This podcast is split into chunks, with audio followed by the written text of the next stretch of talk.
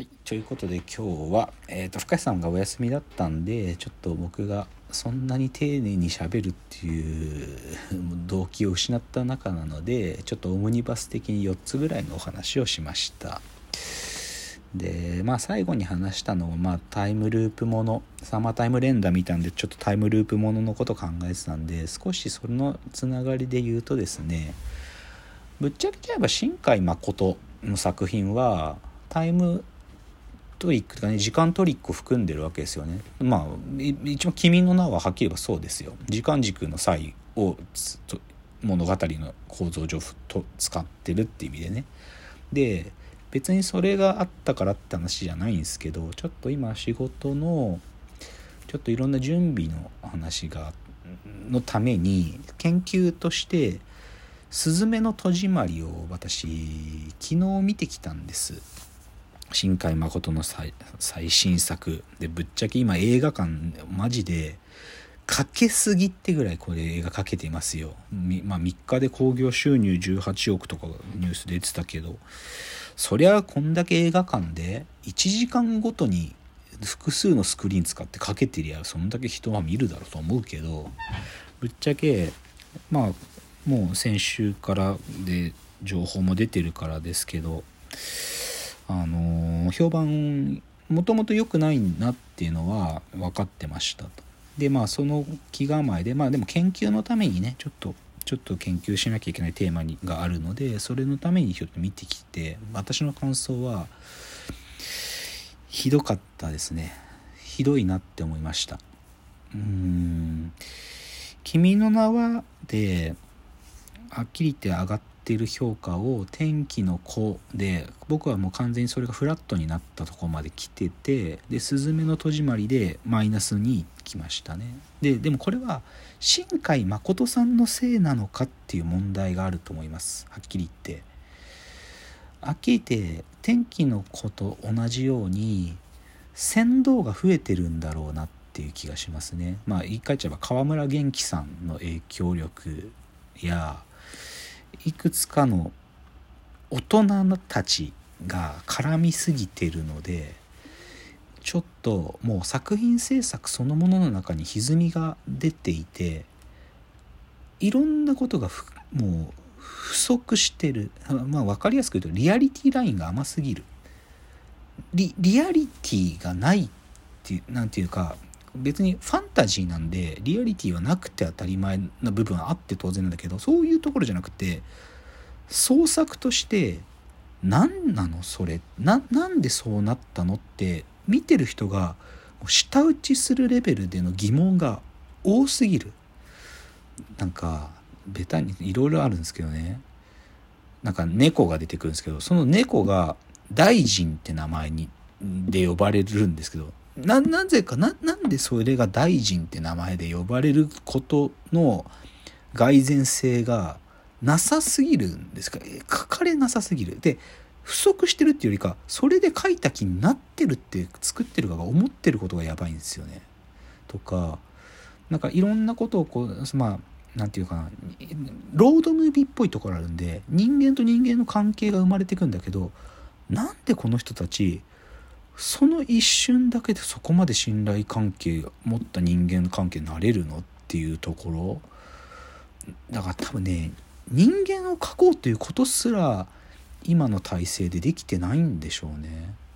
で最大の論点はファンタジーなんだから不思議なことが起こるんだけど不思議なことって当然最初不思議なんだから作作品世界の登場人物たちは戸惑わなきゃいけないんですよ。で戸惑ってだけどひょっとしたらこれって本当になんか夢じゃなくて起きてることかもっていう瞬順を経てかなきゃいけないのに不思議なことを信じるまでの時間があまりに短いですはっきり言って。っていうこともまあもうことごとくもう本当に一個一個ですよもうぶっちゃけ僕映画見てて頭抱えたりとか舌打ち映画館が空いてたからですけど多分ね出ちゃってましたね。それで映画2時間ですよ。2時間2分だと思うんだけど3分に1回それが出てきます。はっきり言って。それくらいちょっと創作としてあまりに不出来だった、うん、であれだからなんかさっきもちょっとファンタジーでもあるけどロードムービーでもあるしある種のバディものなんですよね。2人で困難を越えてくってその相棒のためにみたいなことだからジャンルとしてもいくつかの見方あるけどどの見方をしても甘いんですよ。ファンタジーとしても緩いしロードムービーとしても緩いし。でで多くの人が批判してる部分は扱ってる題材自体が無神経な部分。まあそれはつまりディザスターなんで地震を触ってるんです。はっきり言って。地震を触ってるんです。3.11を触ってるんです。で僕は世の中の人が言うほどそこに対してそれを描くこと自体に対してのネガティブないけどでもさっきも言った通り甘いんで創作として作らなきゃいけないものの甘さがあるんでその題材の触り方のとか映画絵としての描き方とかも無神経だなって思う部分ありますよ。はっきり言って。だから僕僕は3.11をそんなんていうか当然ととんでもない自分自身も引き受けきれない大きいことと思っているけどそれを記憶として取っておかなきゃっていう気持ちはあるっていう意味ではそれが作品の中で描かれるってことは悪いこととは思ってないんですよ。けど無神経だなって思う書き方の部分が多いです。だからその部分で不愉快になってる方が多くいるっていう状況もわかる。でもそのそもそもの論点はそのことに限らない。どちらかというとこれを作ったチーム自体がなんか誰がケツ拭いてんのこれって話が正直言えば新海監督や川村元気さんだけでもケツ拭けてないんですよ。甘いんだから。これは正直それ甘いって指摘できないんだとしたらエンタメとして終わってると思うそれくらい僕不愉快になって昨日見て。不愉快になったっつうかなんかどうなんかこれがすごいって言われることやっぱ耐え難いですよねなんか今年のアニメの中でまあ、僕ぶっちゃけ今年のアニメ「犬王」ってアニメが本当にてか映画の中でも一番だって言ってるけど犬王が評価されない世界線で「すずめの戸締まり」が評価されたらもう私なんか耐え難いですよね。でちょっとなんかすごくでも僕はそう思いましたなんかで別にこれ共感していただきたい話とも違くてシンプルに少し何て言うか気持ちの準備がいる作品だなって思うんですよ。触ってるテーマもテーマだし。で、そででも僕はこれがなんか原因で震災を描くことがタブーになってほしくないっていう気持ちもあるんでなんかそれをやってそういうふうに思われる可能性をはらんじゃってるっていうとこになんか僕の不愉快さのなんか期限はありますっていう感じですね。で最後1個だけこれご紹介であのちょっと先週具合悪かった間は基本ウーバーに頼ってたんですけど最近あのウーバーの成功というかウーバーの普及のおかげでレストランっていうかそういうおべお食事を出すお店の知らなかったんですけどね OEM をやる会社っていうのがあるんですよね。仕込めるっていうなんかできるだけもうほとんど仕込みが終わった段階で商品をやってるとかもしくはレシピ開発みたいなことも OEM 的にやってくれたりとか。でその仕込めるっていう会社があってこれたまたまこの前あのスタートアップのちょっと登壇するなんか何社かが集まって登壇しちょっと喋ってくださいっていうのが言って行った時にそのシコメルの会社の方がいてでも僕実はこれたまたまその前日に